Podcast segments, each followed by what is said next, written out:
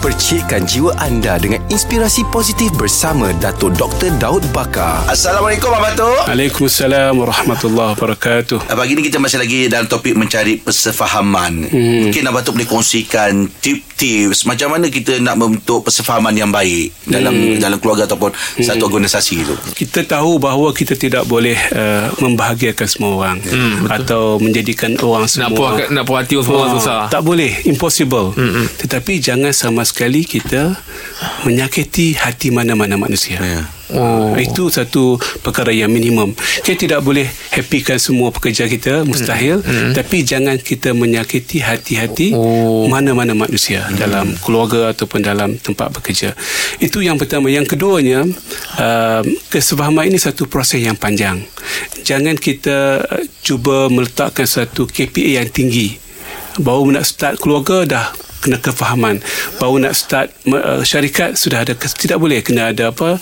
kita panggil uh, ada training dekat luar mm-hmm. kita kadang-kadang bawa staff kita ke tempat yang lebih unik dalam hutan-hutan bila mm-hmm. balik tu ada sikit semangat, Semangat baru. itu Ah. perlu dilakukan dalam keluarga kita bercuti kita melancong dan sebagainya atau sebagainya lah memasak bersama. Contohnya eh.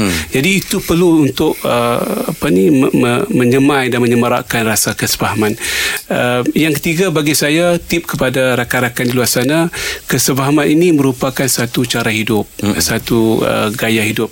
Yang penting bukan kesepahaman yang pen- agak susah untuk kita dapat kesepahaman yang lebih penting adalah give and take Ah, betul betul. itu ilmunya. Ah, ah, ah. Kesefahaman ni mungkin dapat mungkin tak dapat. Ah, Sampai ah. sampai mati pun mungkin tak dapat. Kita mencari kan. Mungkin tak dapat, tak sempurna tetapi give and take boleh kita buat setiap hari. Ah, ah. Ah, jadi kena belajar bagaimana kita nak lebih sikit, kurang sikit. Ah, ah. Itulah ilmu yang perlu kita suburkan masyarakat. ah. Kena ada the willingness and the desire to give and take. Kita pun dengan diri kita pun give and take Tidur, makan Kita dengan diri kita pun ada give and take Ya. Kalau ikut hati kita nak tidur Nak sebagainya Mm-mm. Kena give and take Berehat sekejap Bekerja sikit Begitu juga kita dengan uh, Ekosistem kita Ya. Jadi Kalau kita dapat laksanakan give and take Satu uh, sifat Sikap yang baru InsyaAllah Banyak benda yang terlerai Kesefahaman Satu perkara yang mungkin dapat Mungkin tidak dapat Ya.